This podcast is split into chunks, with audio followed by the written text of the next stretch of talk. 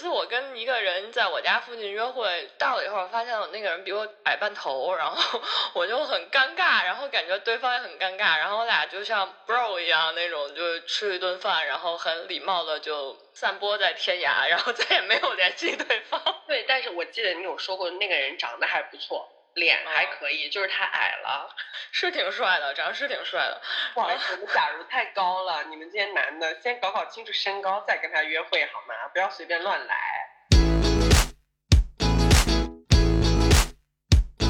假如生活欺骗了你，你还有我呀。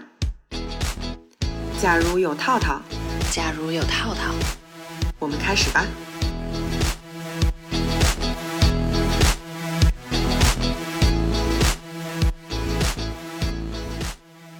Hello， 大家好，这是我和假如的一期深夜闲聊。就是我们今天的这期节目呢，跟以往略微不同，我们是在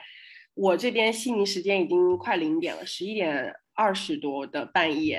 然后假如那边也9点多钟，大晚上我们俩第一次在大晚上录音。现在我们俩彼此的心情应该都略有不同，对不对？是的，今天其实现在就很想睡觉，以前每次录音的时候是刚起也很想睡觉，现在已经是累到不想讲话，很想睡觉。对，因为你们看不见屏幕，我现在看到假如就是非常，他以前跟我录音就是那种蓬头狗面，但是是睡醒的蓬头狗面，他现在是蓬头狗面但是即将睡觉的蓬头狗面，他都是用发带还是什么玩意儿把头发一箍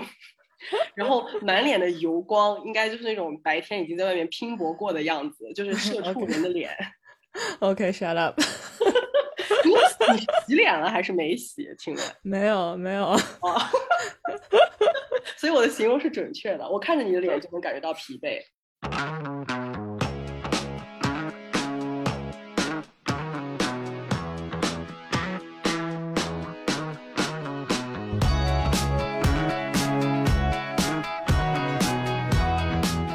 我就想说今天我们是一个深夜的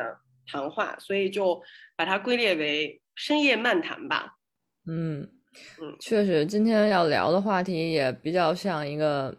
漫谈式的一个话题，其实也是好像突然之间蹦进我的脑海中，感觉我们可以聊一聊这个，然后正好是因为那一天的之前的那个周末有了一个这个经历，然后套套今天也有了他的相关的经历都是新鲜出炉的热腾腾的经历，请大家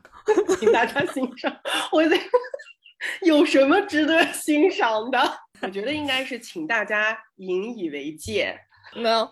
有些重逢还是可以啊。Sorry， 我剧透了吧 ？Anyway， 就是现在也要剧透了。重逢，不期而遇的重逢，对。假如突然间提起这个的时候，我还非常懵，就是他突然间说我们来讲重逢吧，我想说什么重逢？我跟你的重逢吗？我们俩每个月都在相逢吗？然后他就说他上个星期啊，刚好那个周末，哎，他遇到了一个曾经有过关系的男人。就是我第一瞬间听到他这样讲，我的反应是哦，你们遇到了，然后呢？他说然后留到节目里再说吧，然后就到了现在，所以我也很想知道他上周末到底是怎么回事，遇到了谁，以及后来发生了什么。你先跟大家讲一下这个人是谁好吧。这个人是我上一次分手之后的这个那叫啥疗伤的时候哦，那个 Reebon 伙伴，哎呀呀呀 Reebon 然后我们大概是反正是到疫情爆发他没有办法回国，然后到那个时候结束的。然后我记得应该是有半年6个月或者是反正不到1年吧，应该8个月可能那种，就是一个自然死亡的一段关系吧我觉得。然后我们之间也没有什么很狗血的这种东西，比如说你为什么回国以后不联系我，或者说我们为什么不去就是敲定一个关系或者什么乱七八糟，从来都没有这样的一系列事件。就好像友情一样，我们不会说从今天开始假如和套套我们约定好我们要做朋友，就从来没有这个东西，就是自然而然的会互相约对方去干点啥，会去待在一起。然后也像友情，很多友情结束也不会说从今天开始我不跟你做朋友了，反正跟那个人也是就是很自然而然的就慢慢的淡了，就那样平淡结束。然后我上周是跟我的一些朋友晚上去胡同里面的一个那种有露台的酒吧去小酌一杯，坐下去以后，然后我就听到那边有一群外国人在高谈阔论，就是什么世界局势啊什么乱七八糟那种。直男的劣根性不分国家不分国籍，就因为他职业算是记者吧，然后可能他们那圈人都是这种很喜欢讨论这种东西，然后我就多看几眼，然后看过去，当时马上第一眼我就认出他了，因为他那个发型就是一个鸟窝头，我就认出他了。然后当时我就有一点，我不知道应该就是去过去跟他打个招呼啊，还是说就给他发个信息啊，还是说等他一个人过来的时候再这样。就我还在那想应该怎么去 react 的时候，然后发现他好像也在往我这个方向看，然后跟他招招手，他就走过来了，然后我们俩就去聊了几句这种，聊了几句以后，他就说你怎么到城里来玩，你都不联系我，因为我现在确实住的比较远嘛，就是他知道我住的比较远，然后跟他大概就是聊了一下近况吧，但感觉两个人都还挺开心的，就是怎么讲，就好像因为从来没有放过很重的心思在我们之间的关系上面，所以这次重逢就是对两个人来说好像都只是一个比较友好的惊喜，没有说什么惊吓的那个感觉。包括我觉得他周围有两个人，我就是他们那桌坐六个人，然后有两个人是我之前就认识的，就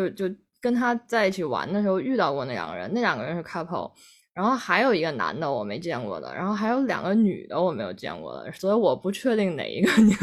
女孩是他的那个约会对象。但后面奇怪是那个男的先自己走了，然后所以是他还有另外两个女的都留在那，然后我听到他跟另外一个女孩说你可以就是打开一个那个共享单车的锁嘛，就感觉是要骑车回家或去哪，然后但是我没有一直盯着看具体是谁是哪一个女孩，怎么讲？他不会想要 threesome 吧？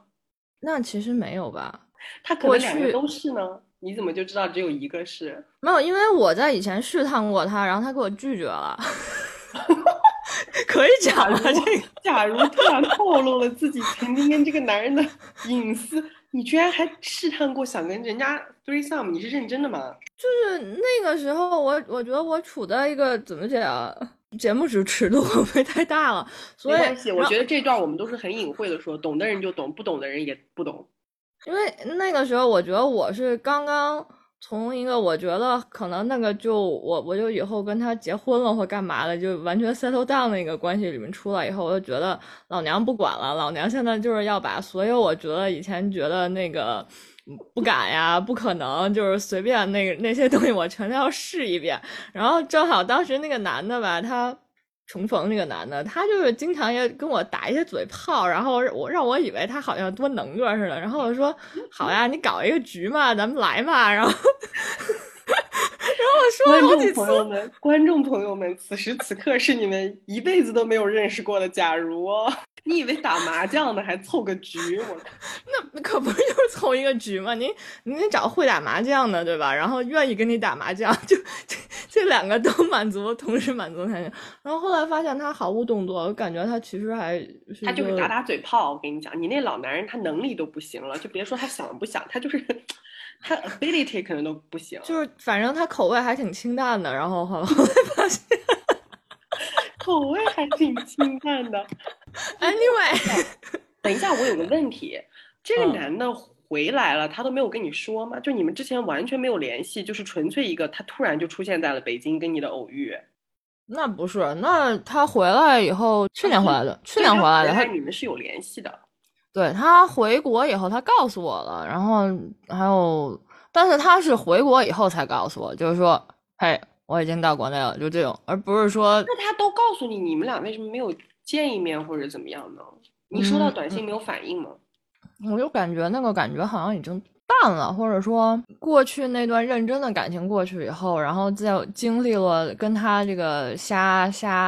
玩的这一年，然后又经历疫情的这个大半年吧，我心态也有一个转变，就是回到之前我们有一期节目谈到那个 rebound 到了一个我觉得我不需要 rebound 的一个状态了。我想要一个更真实的感情关系了。然后我们见了一面以后，我觉得他可能还是不想要一个认真的感情关系，然后呢就 fine，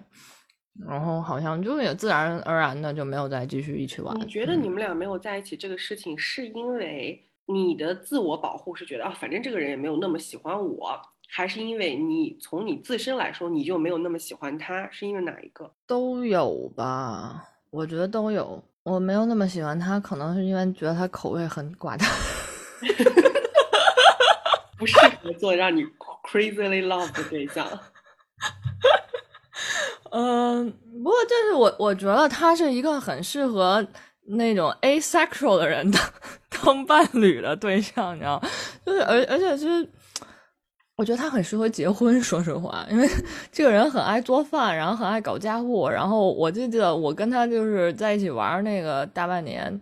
大部分时间就是他说你来我家吧，我说干嘛？他说我给你做这个吃，给你做那个吃，我说哦。然后去了以后，我就在他家沙发上躺着写稿，然后他就去厨房里面鼓捣，然后鼓捣完了我们俩就吃，吃完以后他就去收拾厨房。我说我帮你吧，他说不用了，然后那个你弄还麻烦，然后他就去弄完以后就是他继续写他的稿，我继续写我的稿，然后我们就并不像大家设想那样有一个 happy ending 的去睡觉，而是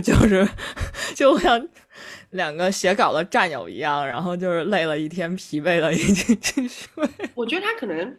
只是需要一个饭友吧，做了饭没人陪他吃，没有人 share 他的照顾人的欲望。我不觉得他很喜欢照顾人，我觉得可能是就是因为我能跟他一起打那个嘴炮，可能不是所有人都跟他在一个频道上能回应他那个嘴炮，我觉得这个可能是一点。Anyway， 后面也就各自回自己那个圈子里继续玩，继续聊天。我就记得在某个时候，我手机震动了几下，然后过了一段时间我才看呢。我发现他给我发了一个说：“你笑太大声了。”然后心想：“我的妈呀，你这是还一直在关注我们撩我一下是吗？”然后我就会骂他，就是变态，别偷听我这种。然后我就他很喜欢别人骂他的那种人，你知道吗？那你如果是一 M， 对，然后就他就在那边嘎嘎嘎嘎乐，就是这种呗。反正第二天他又说你啥时候来城里，你要告诉我，我们去吃饭之类。我给他回了一个表情。我觉得这已经足够说明你兴趣缺了，是你自己最近就是心智上没有那么就是渴求想。产生一点什么新的关系之类的东西，当然有了。但是我想跟年轻的帅哥不是一个，sorry， 没有那个。假如想和一个可以跟他 threesome 的人，no， 并不是这样啊，并不是这样，就是。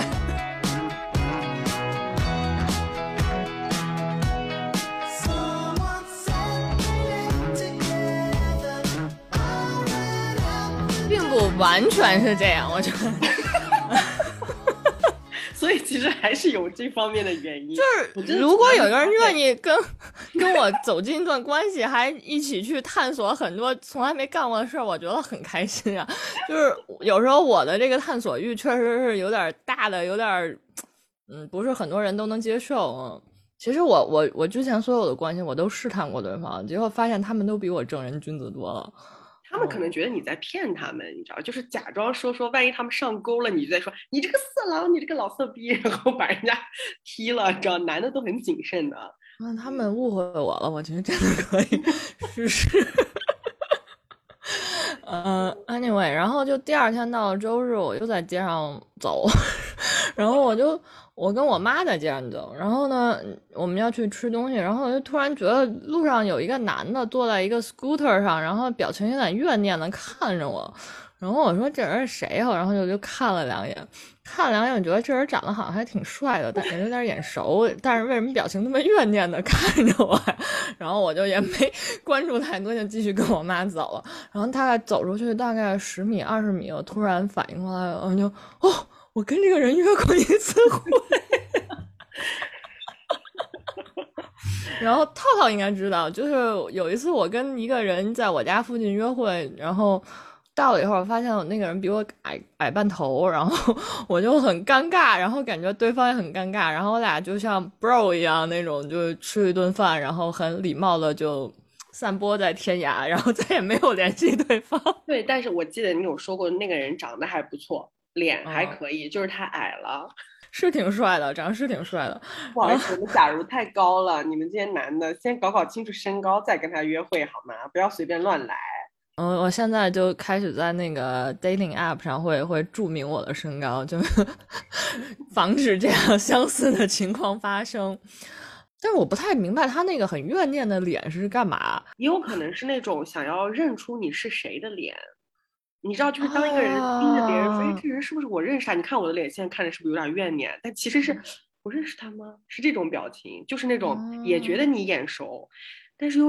一时之间想不起来，然后他那个表情一时之间就觉得好像眉头紧锁，好像很怨念。对，然后忘了给大家补充了，就是当时他怨念的望着我的时候，他不是骑在那个 scooter 上吗？他当时他停在那里，就怨念的望着我，然后我就听到后面有个女生跟他说啥，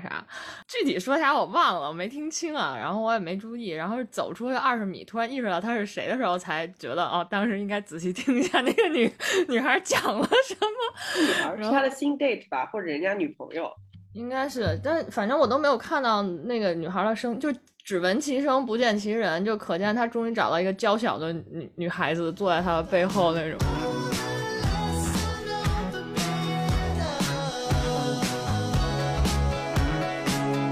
所以这个周末的这个重逢，刚刚还在跟套套讲这个事儿，就一开始我觉得好像对我没有什么太大影响，就觉得很奇特的一个周末，就是发生了什么连着2天遇到2个男的。对，现在讲完这2个故事，我会觉得有一点说，为什么这些男的都找到新的 date 了，然后我就没有一个固定的新 date 呀？我好气呀！你想想。那可是一周末，人周末就是用来 date 的，你知道吗？你前一天遇到了晚上，后一天人家跟 date 在一起，你跟你妈在一起，你说？哦，我现在就不停地捂着我的胸口。哪有 date 愿意跟女生跟妈妈在一起的？我只是周末跟我妈出去玩一下，就是对呀，人家就说，如果你花很多时间跟家人在一起，你就要牺牲掉你去约会恋爱的时间，没办法的。这个叫等价交换原则，就是你忙于恋爱的时候，你肯定输于家人。当你 focus 这样家人的时候，基本没有什么恋爱运。我跟你讲，那现在可能也觉得没有什么男生想让我就抛弃妻子去认识一下。你有吗？抛弃妻子？我原来经常有一种幻想，就是说。就其实现在也会有，就如果说我再碰到了那个谁，我之前那个正经的男朋友，我会干嘛？其实我脑子里经常会演练那个。我还想问你，就是你跟那些临时的 date 见面，对你不痛不痒的，但是观众朋友们，你们知道，假如你们现在去听我们的广播的最前几期，是他刚刚跟那个男的分手的时候录的，就是那男的是他谈了好几年，然后特别正统的。我认识假如的时候，他们俩就处于这种关系中的一个男朋友，不是他的 date， 是他可以冠为男朋友的一个人。对，假如应该是对这个男的一往情深，就是这个人跟别人不一样的。OK， 不要用这个词，用了这个词我就想。所以我刚刚听你讲的时候，我就想问，如果你偶遇的是他，会怎么样？你跟他有偶遇过吗？分手之后？没有哎，但是我所以说这个周末还有一个想法，就是说。就很多时候那种你觉得你好像很想要有一个戏剧性的偶遇的这种人，你是很难偶遇的。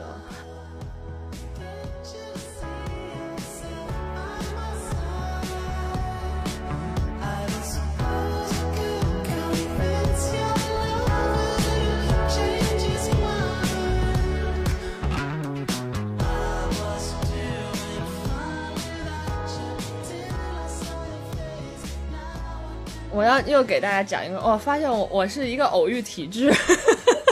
你先介绍这个人是谁，不然大家这个人就是我看到他一眼万年，然后觉得心脏蹦蹦跳，然后觉得完蛋了，我掉坑里面了，然后这一辈子都爬不出来了，然后但是虽然是坑我也要往里跳的那个人。即使抱着这样的心态，他在床上跟我表白以后，我嘎嘎嘎乐出来的那个人，就是在我们前两期节目说我爱你那期节目里讲表白，假如说他这一辈子都再也不会遇到一个那么一上来就喜欢了男的的那位，我对他有印象 OK， 大家应该都记得。大概我跟他分开以后半年左右吧，当时我知道他已经不在北京了，他搬去了那个杭州之类的一个地方，然后我当时已经觉得就是那段关系就 it's over， 就 dead， 就是完全没有起死回生的可能了。然后呢，我好像也没有在做什么。然后有一天，我就跟我当时的同事去一个业内的那种怎么说叫 mixer 一样的东西，就是很多搞电影的人会一起在那儿聚在闲聊，在一个酒吧。然后我跟我的同事刚走进去，然后就有一个人男的叫我，然后我就这样看，就是他比我高啊，然后就这样看，然后就傻了。然后当你觉得你不会再看到这个人，就是这一辈子都不会再看到这个人的时候，然后这个人就出在你面前，还跟你笑着打招呼的时候，然后我就觉得就是当时在床上那个缺根弦儿那个我又出现了，然后我就这样眨巴着眼看了好久，然后就跟不认识他似的。然后我以为你又嘎嘎嘎笑起来了呢。其实我觉得可能就是因为太兴奋了还是要咋样，然后就很兴奋就跟他一直在那讲话。然后据我那同事后来跟我反馈就说以为我俩根本就不是前男友前女友，是个什么，就是感觉我特别热情了跟他在讲一些事情，然后呢但是那种热情又不像很熟的那种热情，对，就很假的那种热情。然后大概讲了几句话以后他就说他好像要去干嘛，然后就离开了。然后我还给他发一个信息他也没回我。没回我以后我当天晚上就去试见一下他的 Instagram，然后他把我拉黑了。不是你世间 Instagram 他怎么会发现呢？ Instagram 会拉黑吗？哦，不是拉黑了，我不知道那个是不是巧合还是什么，反正可能之前他就已经把那个号给删了还哪，反正当天晚上我再去看一下他 Instagram， 就是他把所有的照片都清空了。很奇怪，就是去年还是前年的时候就大家都开始用抖音，然后他又在抖音上关注我，我都不知道他怎么找着我的，我都找不见你，他竟然能找见你。对，我都不知道他怎么找见我，而且我就说这个人是谁呀？我点进去看。广大听众要是有这男的的一点精神，假如的微博还至于只有这么点人疯吗？你们天天在哪儿？你知道，要不是在我的微博下面问假如微博是什么呀，还有在我们的听众下面留言问假如微博什么，假如都已经说了那么多次了，都还没有人找到你的微博。他甚至跟我留言，大家都注意不到那是假如。大家学习一下这个男的的精神好吗？连假如的抖音都扒出来了，你们到底用点力呀？那学习完了，也就是虽然 follow 我，但是不让我看他的任何消息，我也不知道他是啥心态。可能是因为当时你们的偶遇，你又让他失望了。他可能觉得啊，这是一个命中注定的偶遇，结果你又用那种虚假的、仿佛嘎嘎嘎笑的方式，把他对你的那一点激情给打压没了。我觉得你老这样，你真的好奇怪啊！我因为太突然，我不知道应该如何 react。就话说回来，就是我好像我需要打一个腹稿才知道跟别人如何相处一样，然后那样突然的一个情境，我真的是很措手不及。对，你这个说起来就很像是你总是要用假面具去跟别人，就是一个设好的剧本去跟别人相处，你无法用真实的第一瞬间的反应，你给不出来，你发现了吗？那我第一时间反应不就是瞪着他眨巴眼吗？然后还有嘎嘎嘎的笑，这些都是我最真实的反应。不过你第一时间的反应是需要思考，我觉得你当时在想啊，我应该有什么反应？人家正常的第一反应是有一个反应，你的第一反应是迅速想怎么办，剧本该怎么写，写一个什么反应的剧本。所以你眨眨眼的那几秒钟是在设想，包括你嘎嘎嘎的笑都是你设想之后的结果。No， 这个还不是，因为我觉得那个还确实是第一反应，嘎嘎嘎的笑确实当时就觉得 so funny， 就是你听听你自己都说了啥，怎么可能你爱上我，就真的是第一反应，然后就觉得很搞笑。我本来以为他会跟我一起笑出来，套套在刚才翻了一个白眼，然后那个包括眨白眼也是，我就觉得这人是谁，怎么可能站在我面前，就是那种反应。然后我就记得那个时候应该是我看完一代宗师没多久，然后我碰到他，然后他那个跟我打完招呼，然后聊了没几句，他走了以后，我脑海里其实一直回想的就是《一代宗师》里面一句台词：“念念不忘，必有回响。”我当时就觉得，我去，这个就是什么宇宙精神力啊，什么乱七八糟那个东西。然后转头回家一看，然后 ins 清空了。然后我也不知道该怎么去理解那一场偶遇。重逢，我觉得那一场偶遇在他看来就是再次奠定了你的嘎嘎笑的特质，就是当他真心实意的想要干点什么的时候，你无法给到他想要的回应，所以觉得事已至此何必呢，不要再有任何牵绊，斩断为好。哎，那我什么是真正真实的反应啊？抱着他哭吗？其实你真实的反应不就是你现在在回想这些事儿，跟我讲他是一个多么重要的人，我觉得那个时候是你真实的反应，就是你觉得我再也遇不到这么喜欢人，我发誓你绝对没有把这个想法和这些语言传达过给他，他永远不会知道他曾经是你，就是对你来说是这么独特的一个人。 Love of my life。 对，我觉得这就是 miss out 呀，你能跟我们去转述这事，但你却不能跟当事人表达这个事情。就你可能的确是好多年以后总结的时候能把这段话总结得更好，但是我不觉得你跟他相处的时候就一点都没意识到他这么特别，你不可能真的完全就没觉得，直到5年以后才反应过来说啊，那当年好喜欢他。我也不觉得你迟钝成这样，但是我觉得当时你有那个感觉的时候，你并没有想要传达给他，你把那个感情给隐藏了，甚至有可能你在抵抗那个感情。对，就是你明明很喜欢，但你不想让他发现这么喜欢，所以你故意去扭着自己做点事儿。那这种扭着他是能感觉到的。对，嗯，确实，而且当时是不光是不想让他发现，而且不希望我自己这么喜欢他，因为没这么喜欢过一个人，把自己都给吓着了那样一个状态。好奇怪，你为什么会因为喜欢别人把自己给吓到呢？我真的都不明白，硬跟自己扭着来，就是感觉那种红灯亮了，感觉就很危险，嗯，感觉自己要失控了，是吗？对对对对对，所以要赶紧控制住，控制的比以前更牢。你看，不管是你在他告白的时候你嘎嘎笑的这个反应，还是你见到他的时候那一瞬间不可置信然后眨眨眼睛之后虚假的快乐的那种畅谈，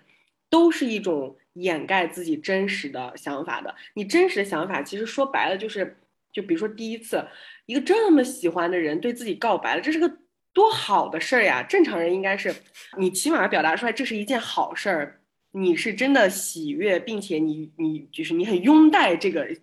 状况，但你当时的反应给人一种你很瞧不起这个状况那种。然后后来你见到这个男的的时候，多么神奇的重逢啊，对不对？你这是我喜欢的人，哎，命运又让我们重逢了，惊喜你也没表达，你表达出一种虚假的疏远，就是你热情但是疏远，显得好像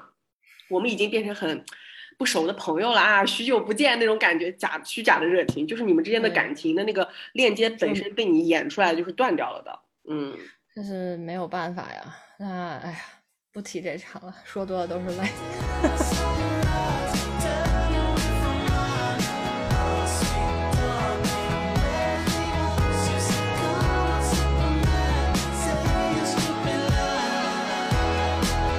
我们再回到刚才另一个男的，就是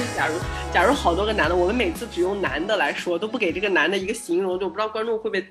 搞混。我们现在再回到假如最开始谈恋爱的那个，就是他谈了一段恋爱，不是这个他最喜欢的男的。刚才我就问他，我说如果你跟这个男的重逢，你跟这个谈恋爱的男的谈了几年然后分手的？3年吧，3年啊。那我们就叫他3年男。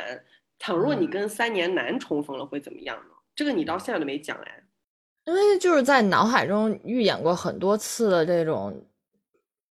可能性，然后每一次我都发现其实不管我预演怎样的画面，我其实只是想赢。我不知道为什么跟他面对他的时候有一种想赢的感觉，面对别的男的我没有这种说我要赢的这种心情，就是感觉我必须就是人生赢家，就得又有钱，然后又牵一个孩子，然后老公还巨帅巨美巨多金巨体贴。我突然明白了，我觉得这个男的虽然可能不是你说像你前面那个人一样是什么你一遇到就超级喜欢的人，但是我觉得这个人可能是唯一一个就是你真的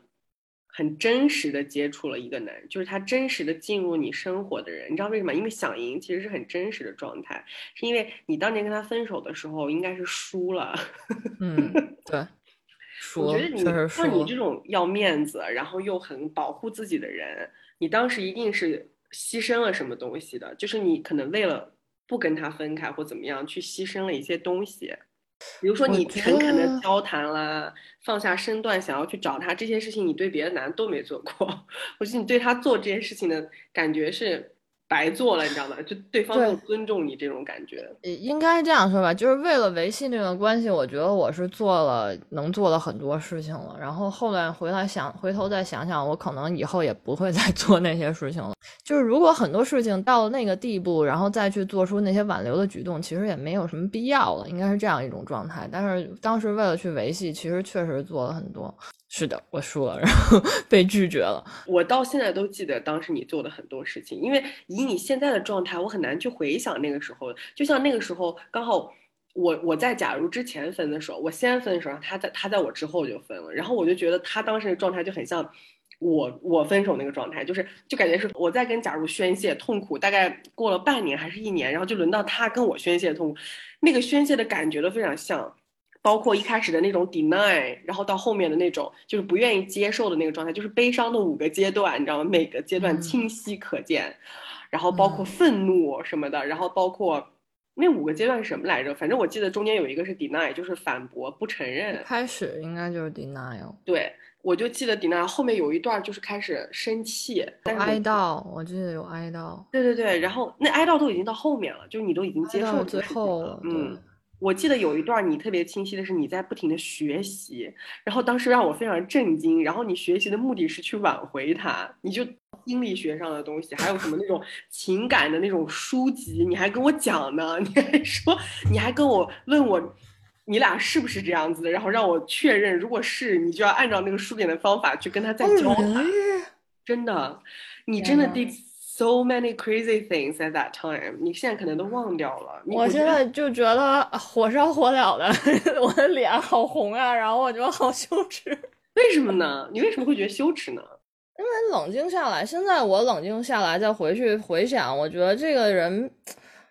就不说他好不好吧，我觉得是至少是两个人是不相匹配的。然后就其实就是蛮拧的一件事，那不是你不舒服就是我不舒服，最后搞上来就是两个人都不舒服，那其实就不如就好聚好散。但是在如果说当年以一种就是说如果只要我努力了，然后这件事就可以有另外的结果或怎样，我就觉得那个状态让我觉得哦好羞耻，好真实。可是你也是花了很久才有今天的这种意识的呀，你可是要经历，还后来经历了你的 solo trip， 还有了各种艳遇，还有什么的各种发展，然后再过了几年之后你才这样反应过来，当时你根本就想不到的呀。我非常清晰的记得你当时跟我说的话，还有你的那种学习让我非常震惊，因为当时我就回想到我分手的时候，我怎么没想去学习一下呢？对，你当时看很多那种很也不算是纯心理学吧，就是跟感情研究相关的书，你就看很多，然后对，我记得想想了，对，那个、我买了一些条理，而且是看那种很系统性的，还不是那种 PUA 类的文学，是叫，我也推荐大家一本，就是讲亲密关系的书，就叫亲密关系，它是很学术性的，以统计学的方式去研究亲密关系，就是里面是有科学的观点的。当时引用那本书的内容跟我来分析你和这个男的的关系。我真是我绝了，你知道吗？我是觉得人在爱中真的是会做出好多疯狂的事哦。然后时过境迁，你再回想，你都会觉得什么狗屁玩意儿，我怎么会干出这种事呢？我告诉你，我就觉得今天如果我不提醒你，你可能把这段都从你的记忆中删除了。救命啊！并不想回想这一段往事。你当时学到的那些 rules 你还记得吗？就是那个亲密关系那本书给你教的，我记得你当时给我讲了好多呢，给我分析，然后我都记不得了。但是我一边觉得还挺有道理的，一边又觉得你怎么这么执拗呢？就是你都学了这么多新知识了，怎么还是用在你和这个男的的关系上呢？那一段时间你的自我学习的唯一结果就是最终你做出了一个决定，你说你要去旅行，然后我就在想，这个决定还需要看这么多书才能决定出来吗？原本是一个行为上的矮子，那个心理上的智人。对，你就自己在家里面先摸索了很久很久，哭诉呀、研究啊，哎，最终决定说我要去旅行。过了几个月，我就想说，何必看那么多书决定呢？因为我当时一分手，第一件事就是去旅行了。后来最终我说实话，能让我心情后来稍微平和一点的，真的就是旅行这件事。旅行真的是有用的 ，technically 就是有用的。虽然套脑说我在那段关系里面做了很多啊，包括之前之后都做了很多疯狂事，但是我第一次开始有这种戏精行为，其实就是那个我嘎嘎笑的那个男的，我们姑且叫他罗恩吧，因为我给他外号叫罗恩，因为他就是让我很快乐，你知道吗？我都没有想到我会爱上一个那种就是长得不帅，然后就是憨憨，然后很可爱这那种类型。就是我记得罗恩当时要离开北京的时候，在那朋友圈里发过一个说就是 goodbye party 之类的，跟大家喝一杯，然后就最后就走了。但我知道他当时已经有新的那个交往对象了，我还是很想见他，但是我也不知道该咋办好。然后我记得我当时就在那个酒吧所在的那个胡同的入口，我一直在那儿徘徊，我在那儿徘徊了大概有20分钟半个小时，然后后来我就找旁边一个小树丛，你知道北京有那种特别矮矮的那种就是灌木丛一样那种小树丛，我就找个马路牙子边上，我就蹲那儿坐着，我就想我到底进去呢跟他说啥呢，是进去跟他说点啥，还是说哎应该怎么着，就是对于他来说我又是一个什么样的所在呢？反正在一个夏天，可能也是8月吧，就是已经稍微有点凉意的那种夏天的夜晚，我记得我在雍和宫五道营的那个胡同入口处，一个北京啊，这个场景好北京，超级北京。然后我就在那个对面就是雍和宫那个红墙，然后就在那徘徊，像一个女鬼一样徘徊了40分钟，然后腿上被摇。故事就是你们这样的女的给弄出来的。我跟你讲，当时穿了一短裤，腿上被那个蚊子咬了好几十个大肿包，然后最后我觉得我不知道该怎么进去，我也找不到勇气就那样走进去，然后打了一个车。走了 ，what？ 你都到那一步了，你走了？嗯，我是专程打车去到那个路口，然后我在那儿走了40分钟，蹲了40分钟，然后走了。如果没有别人的话，我肯定走进去了。但是有一群人啊，我就觉得很尴尬。你看到他了吗？没有，可能现在我可能胆儿肥了，当年我是绝对没有那个胆儿的。你这个家伙就是非常的不坦率，我就觉得。坦率啥？他结婚了，他现在已经结婚了。哦，那你怎么知道他结婚的？他那个时候发朋友圈了，对。你还有他朋友圈呢？我大概是到他发了他结婚的那个图片以后，我就给他删了吧。你受刺激了是吗？我跟我一个朋友在日本旅游，然后他说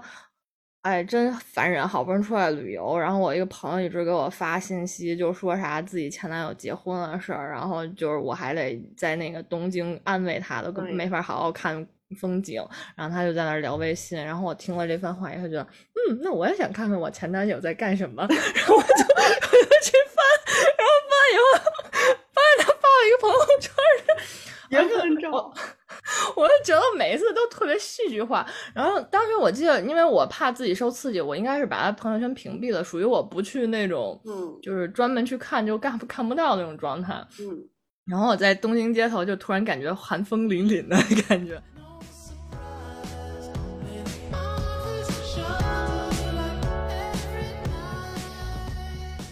我感觉还挺浪漫的，现在回想起来，而且觉得也很有他的 style， 就是俩人也没有说弄一个豪车呀什么什么那种办酒席啊，他们好像租了一个特别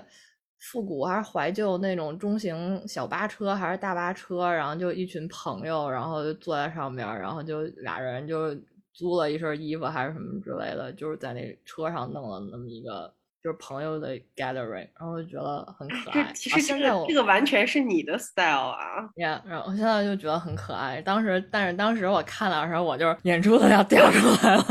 就是我听你这个形容，我也觉得这个男的其实跟你挺合适的，就是某一些灵魂契合。嗯，他会做的事情也是你会做，他会做的很多选择也是你会喜欢的。对对，就是这样嘛。好可惜哦。对啊，然后就觉得在东京也是，然后我那个朋友也很崩溃，就是要安慰你微信里的，又要安慰身边的。肯定就觉得妈的老娘多什么嘴，你这个没病神经病，去看你前男友的朋友圈。对对，然后现在想起来都觉得很好笑，但当时就觉得我要死在东京了。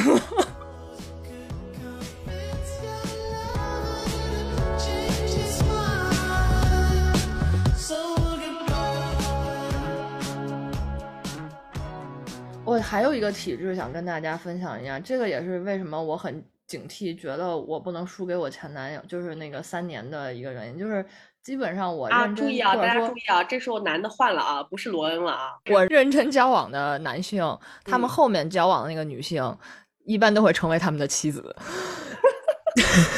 哎，可是3年男现在还没有结婚吧？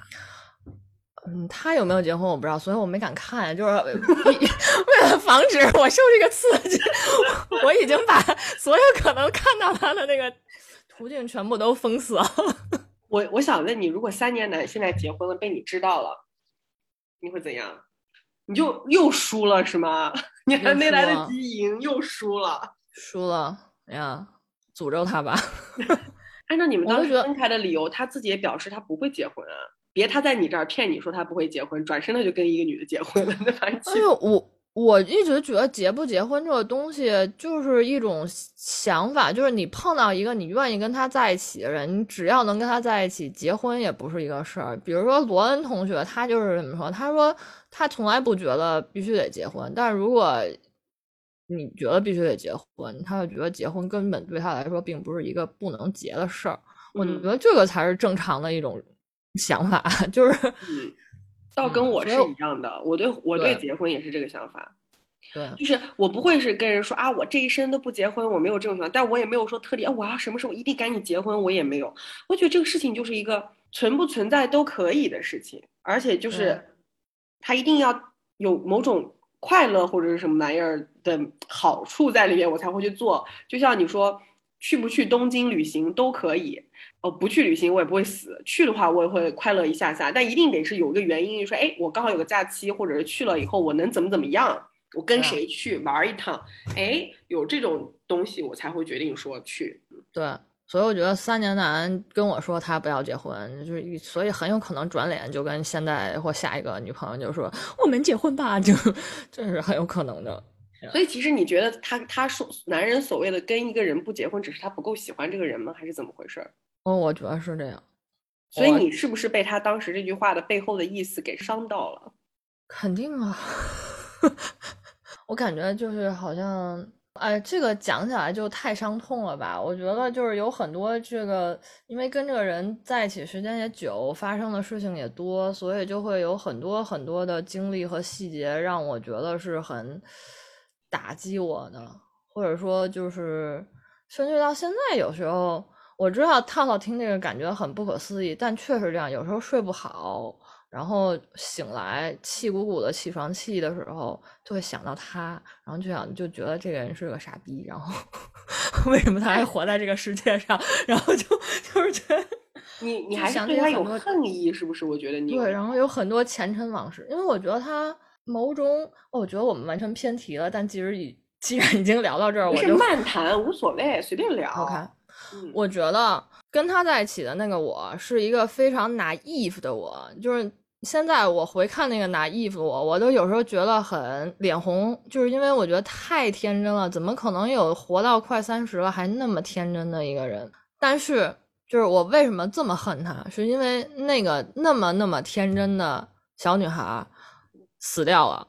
怎么死掉？是被他杀死了，所以我会永远恨他。就即使今天我碰到他，我可能不会上去骂他，或者说也不会怎样。然后我觉得有些时候我那个理智在线的时候，我也能理解大家互相的这个选择。但是我永远都不可能心平气和的跟他当朋友了。因为我觉得他杀死了我特别喜欢的人类身上的一种特质，那就是天真和单纯，不太怀疑不太防备的那种信任。对，天真还有那种释放率真。哎，我刚才说你是一个不坦率的人，但其实你对他曾经是率真的。是的，嗯，我觉得可能也是就是完全鼓起勇气在这个人面前做自己吧，然后但是就对，这就是为什么我其实已经感觉到了你在形容这个三年男和罗恩之间的这个区别，就是你在罗恩面前虽然你那么的喜欢他，但其实你一直有个罩子，你在虚假的，就是你中间有个东西保护着你，你一直没有把你最真的自我展示在他面前。但是三年男不管他是不是你最喜欢的人吧，你在时间的流逝中，你对他暴露了真实的自我，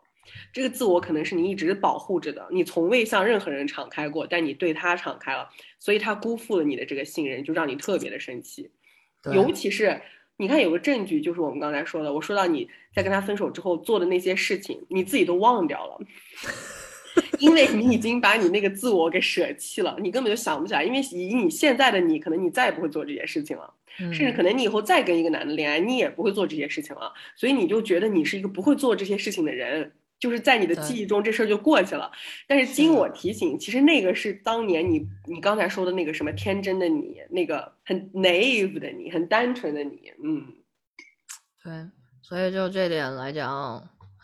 好恨这个人。所以你问我如果碰到他，然后我又觉得说，那我最理想的作为编剧来说，我设想的情景就是我牵着一个我也不知道哪儿的王子的手，然后就巨帅巨多金，然后而且才高八斗，然后而且还特别体贴照顾我，就是哎简直不行了，就是世界上不可能存在了一个完美的男性的形象。然后牵着他，然后我另一只手牵着一个巨可爱的宝宝。为什么一定要有宝宝在这个场景中？哎呦，我也不知道哎。其实我自己都几次三番的提到了小孩，这个我就很震惊，为什么这个画面中都要有一个宝宝？然而我是出门看见小孩跟小孩打架的人。对呀，我从来不见得你是一个很喜欢小孩的人啊，我才是那个很喜欢小孩的人。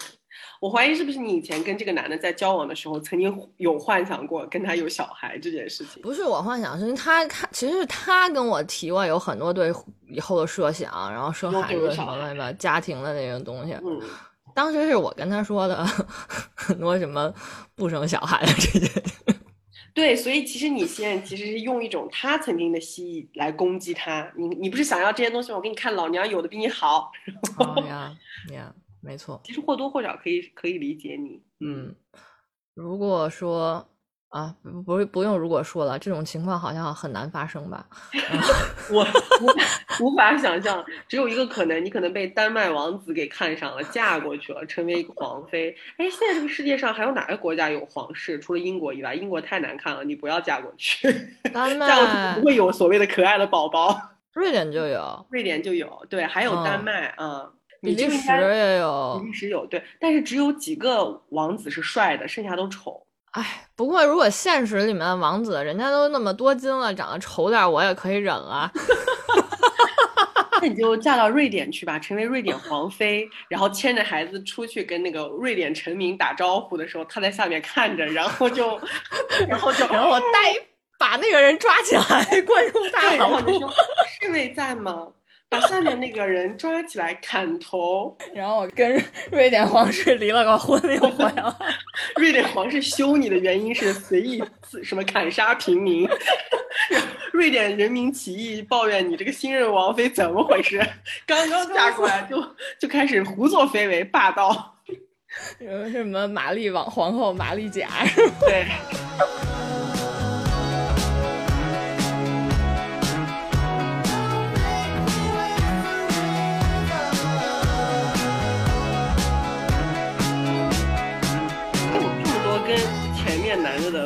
相逢，我只有过一个，跟我的第一个男朋友，而且是我单方面觉得我遇到他了，我都不知道我遇到的是不是他。但是因为我第一个男朋友呢，他的外形比较独特，所以他个子特别高，当然没有我现任高，但是在我认识我现任以前，他应该是我交往的最高的一个男，他有可能1.88米。嗯嗯，一个，因为他妈妈是德国裔的澳洲人，我记得他妈妈是德裔的，他爸爸也是一个什么欧洲移民过来的，他们家的人都特别高。然后这个男生就是又高又瘦，然后他头发是那种浅金色泛金的那种，眼睛是湖水的碧蓝色。就是你现在形容一下，我现在形容他其实条件蛮好，长得挺好看，只要他的气质有点拉垮，你知道吧？他气质太 nerdy 了。所以我跟你说，人不能 nerdy，一 nerdy 整个你的那些什么漂亮的样子全部都没了。他就是太宅男了。我当年跟他在一起，我觉得他就是个看海贼王的，就是吃方便面然后不从床上下来的那么一个中二男，在我脑子中留下的印象就是这样。主要是因为他家啊住在悉尼的那个区是我一般情况下不会去的，是一个比较偏的区，也不是一个华人区，所以就是没什么事儿的话一般华人不会往那个区走特别远。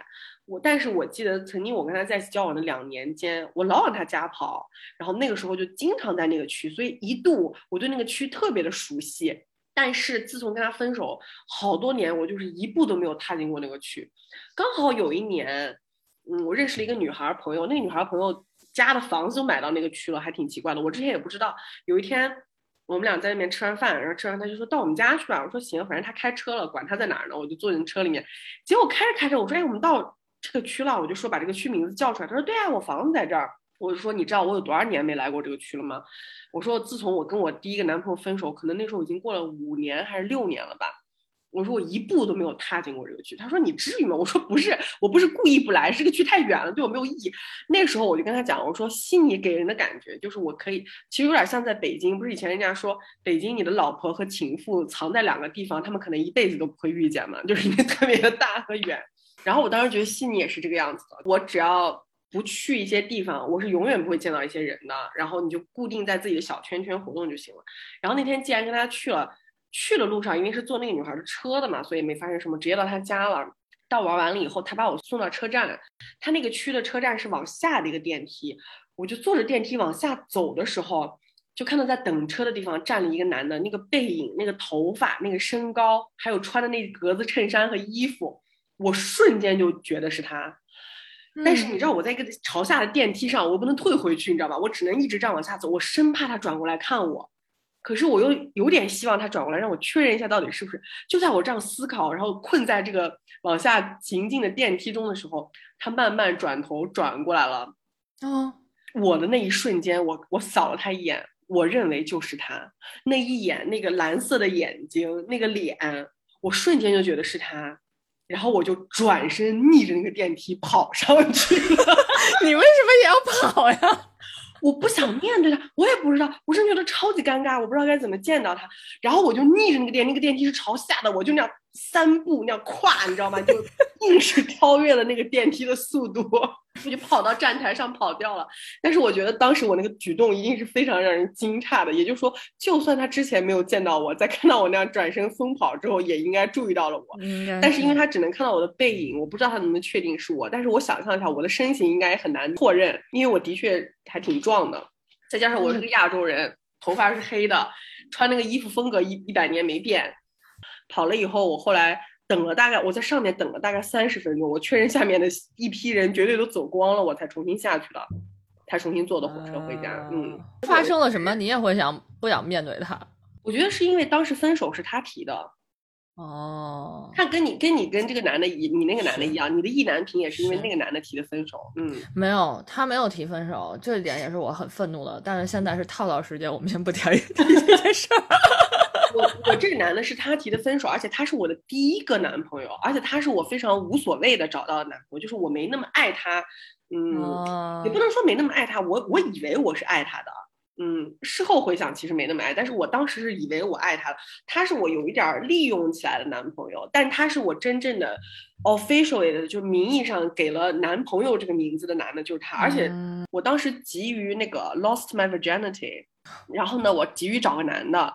我当时我这边我的澳洲闺蜜就说那你得找一个男朋友，就是他们当时我们还在上大学，她是觉得我随便去找一炮友不太好，而且那时候我是 virgin 嘛，我自己也觉得不太保险，我自己毕竟是个 virgin， 随便找个人就有点，所以就尽量还是去找一个男朋友，当时抱着这种烈焰的心态找的男的，所以我是有目的性的。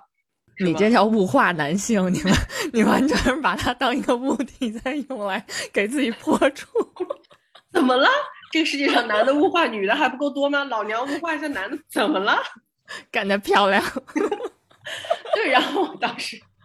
我当时想找一个男的来做这件事儿，所以我带着目的的去寻找，然后就突然发现我当时那个动画社里面的其中一个男的怎么长这么帅，我就觉得如果说可以找一个男的给我破处的话，这个人不错，起码他长得好看。我当时都不了解他性格，我就追他了，就是因为我觉得他长得好看，我觉得他是可以跟我同床共枕的，我是以这个标准来判断的。然后我就追他，我追他的时候，因为当时我对这个欧美婚恋文化完全不了解，大家可以去仔细听一下我和假如之前就是录的什么 dating 文化这些，那个时候我啥都不知道，我真的就是在一个我们当时社团一起出去唱 KTV， 就是那种我们是动画社团嘛，就唱那种日式 KTV， 他是里面唯一一个就是 Aussie， 主要是因为他个子特别高，然后他穿了一身西装，他那天我就直接被他那个哎呀那个身形那个外貌给惊呆了，尤其是我们一群人在路上走的时候，他一个人在前面，到了红绿灯那地方他在等灯等灯等灯等灯的时候，好冷就拉了一下自己的领带，你知道，就这样扯了一下，你能明白那一瞬间阳光射下来，他我心脏就痛一下，我说就是这个人，就是他了，他可以睡在我床边跟我搞。如果我要 lost my virginity， 就得是这个长得这么好看的男的，然后我就去。我当时就追他了，然后因为我们一群人是去吃饭嘛，唱完歌，然后就进到餐厅。我们坐在一个那样长桌子上，他跟我离得特远，我硬要跟他搭话就很尴尬，我又不能走过去，你知道，最后就我想个方法，临走的时候不大家都得先给钱才能走吗？我们是集体聚餐，然后我就硬是突然站起来，就是全桌20号人，他跟我隔特别远，他在桌子那头，我站起来假装不知道他并不是组织这个局的人，我就当他是，你知道吧？我硬隔着一个桌子就跟他说，嘿，那边那个男的，我要走了，钱给谁啊？然后我大喊一声后，全桌子人都愣住，本来大家在吵的说话，就安静了。这个时候，那个男的特别莫名的就看着我，就指了一下他自己，说：“你在叫我吗？”就那个意思。我又对他我说：“对，我说我要走了，钱给谁？”其实非常可笑，因为他并不是组局的人，我也不知道我为什么问他，但是我就装出一副我就什么都不知道，我就是觉得他是组局的人那种特别无知的那种。这时候真正组局的那个人就准备插话了，就说钱给我就可以了。然后这个时候那个男的也觉得既然我问了他，他得回复嘛，他就说哦，你给那个 Hanson 就可以了这样子。我说哦好谢谢啊，然后我这样等于跟他搭了话了吧，我就把钱给 Hanson 然后走了。然后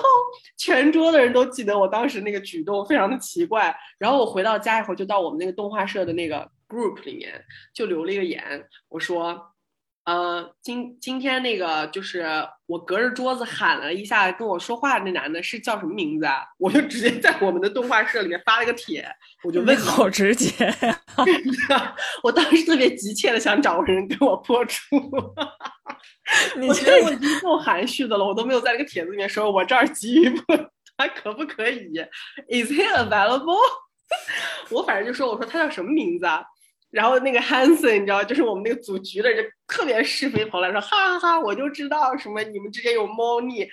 我们动画社的人特给面子，真的就在我那条底下各种 tag 那个男的，说他就是谁，把那个人直接 tag 过来了。哦。大家就在那起哄，你知道吧？就是特别，真是他们就是僚机，你知道现在说法就是，我就是橄榄枝抛出去了，大家帮我一起送到了他面前，把他送过来了。然后之后他就私聊我了，说啊你好什么什么的，我说你好你好，我觉得你长得特别好看啊。他就我后来才知道他其实是个宅男。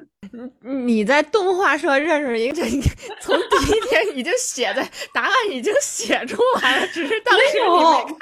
他的外形具有欺骗性，你知道吧？他当时跟我们一起去唱歌的时候，他穿那身西装，再加上他的头发，他很像《海贼王》里的山治，你看过吗？给我一种他其实是花花公子的那种感觉。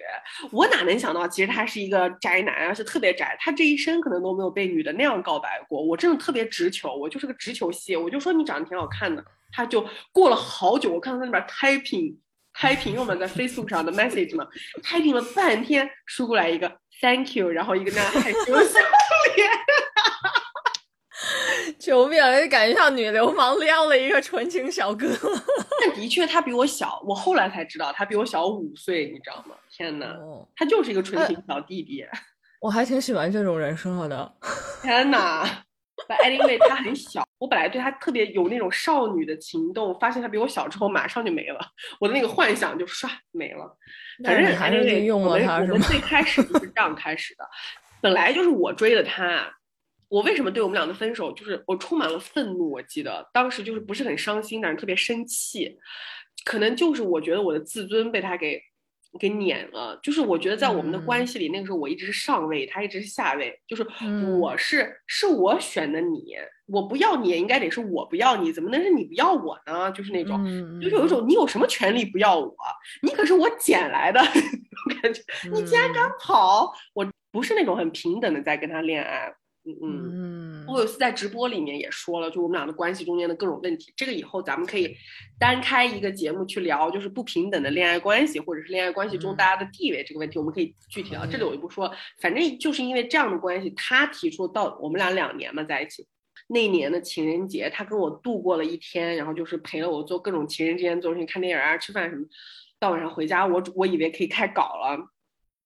他说我们该分手了，然后把我气的，他说他把戏做足了，就仪式感都有，他就觉得要陪我过最后一个情人节，他自己一边说要跟我分手一边哭，我就特别生气，我觉得你这个我捡来的帮我破处的男的竟然敢不要我，而且他后来一边哭还一边跟我讲说，你知道吗？我认识你之前我是处男。我觉得你们俩挺好，互相成全了啥，不禁想给你俩这度鼓掌。因为我一直不知道他是处男，我是明白的跟他讲了我是处男。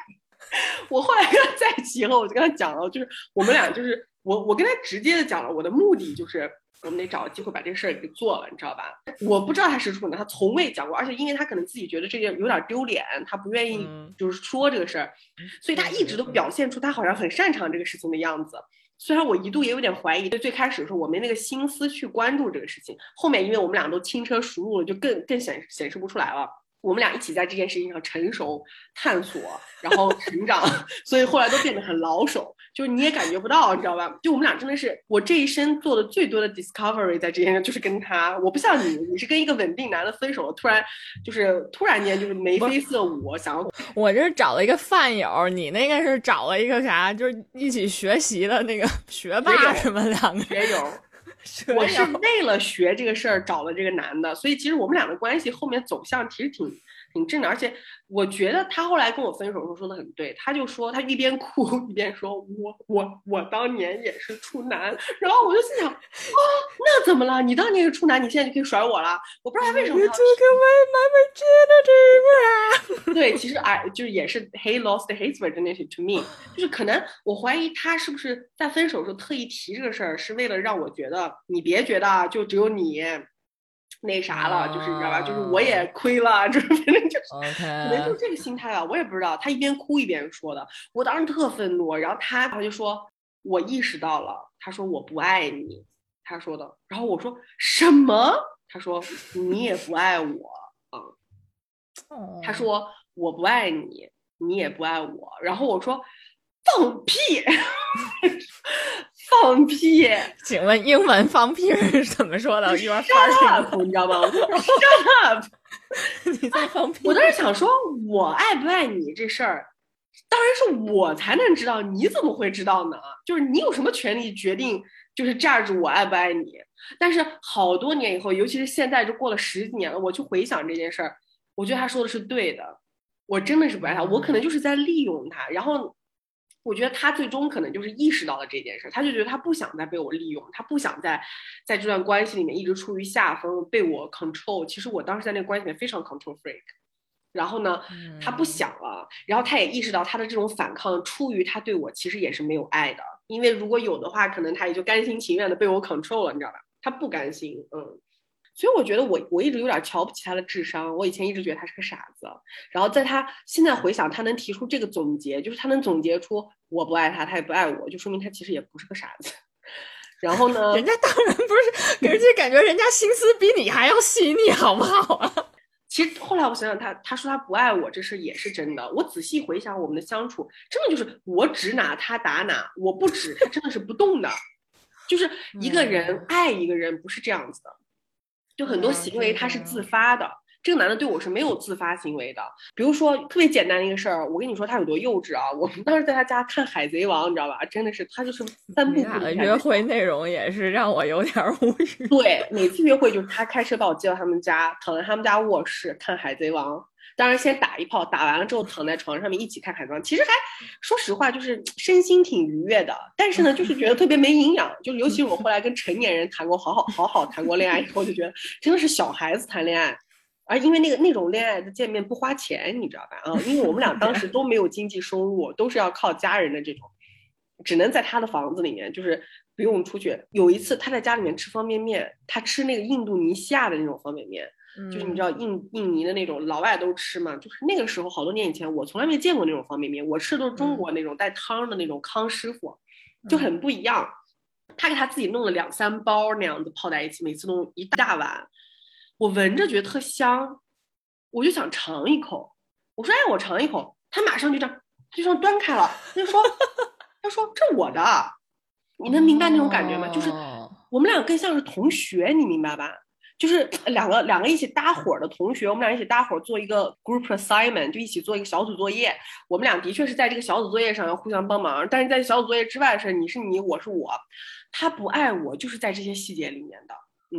我说我吃一口不行啊，他说啊我再给你泡一包好了，好像那个面的那个包数还是有固定的，因为他妈每次给他留的那种饭后零食就那么些，他好像并不是特别想全部都弄完了，就比如说给我一个他就会少一个那种。后来是我硬要吃，他就勉为其难说啊行吧你吃吧。后来慢慢当然我们之间也会逐渐的有一些 sharing， 但是那个 sharing 绝不是那种一个人出于爱。你后来真的跟人谈了恋爱了，包括我就不说我前面那恋爱，就我现在这 H 先生，我俩吃彼此一口东西，这是什么？我男人都是会，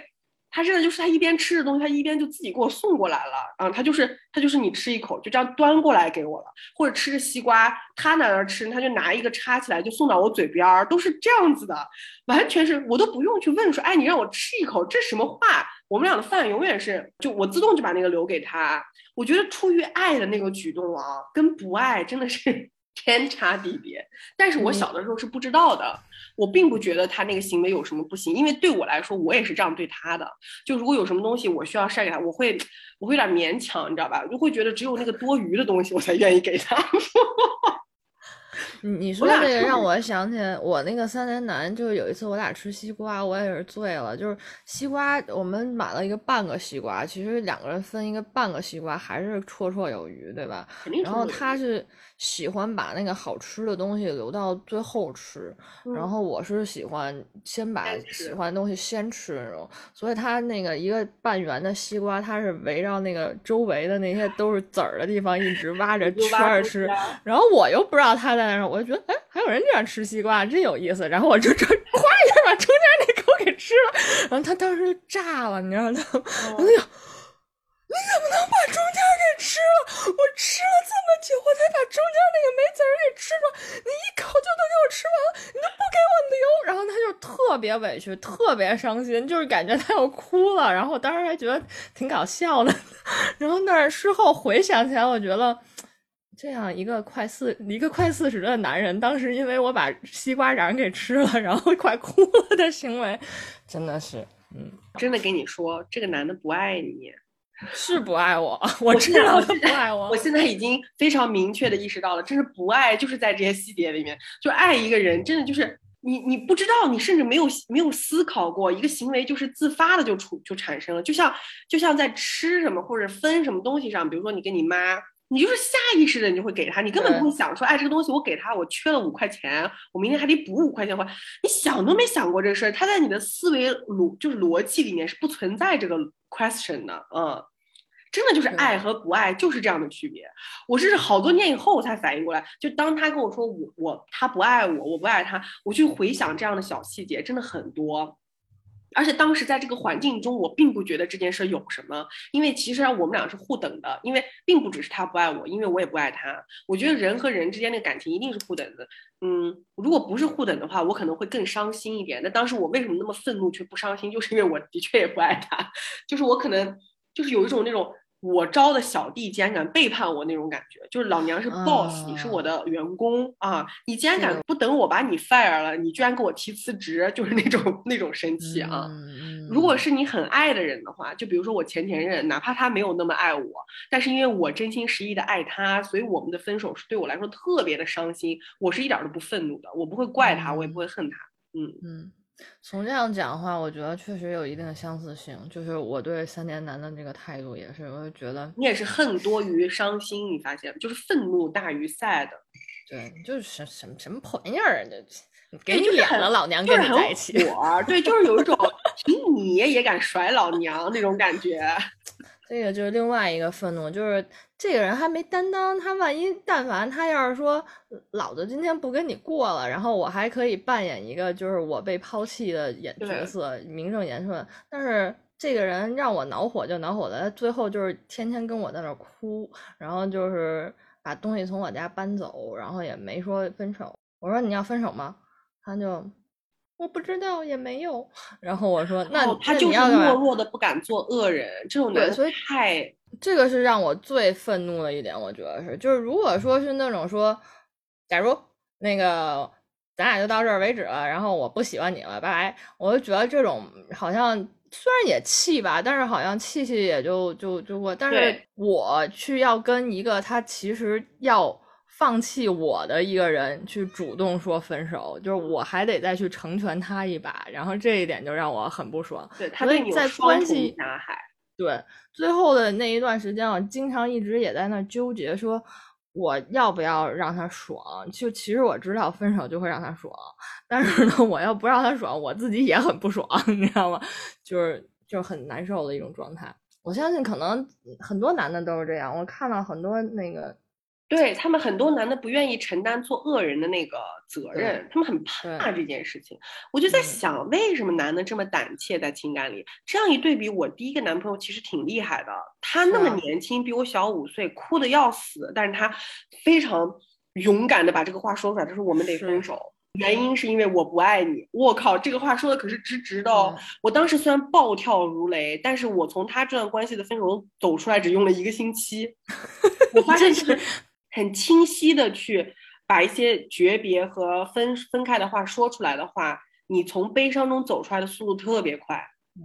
就是越留下那种谜团，那种啊歉疚或者是悲惨，或者是啊搞不清楚状况意难平，然后你就越难从一段痛苦中走出来，你需要好长时间。确实是这样的。对，所以就觉得你当时那个男朋友还挺有担当的，虽然他还挺小的。我现在想想就是觉得我是不是小看他了。我感觉是。因为真的，我们下一期节目可以聊聊就是在情感关系中的这个平等的问题。可以，我觉得可能能聊的东西还挺多的。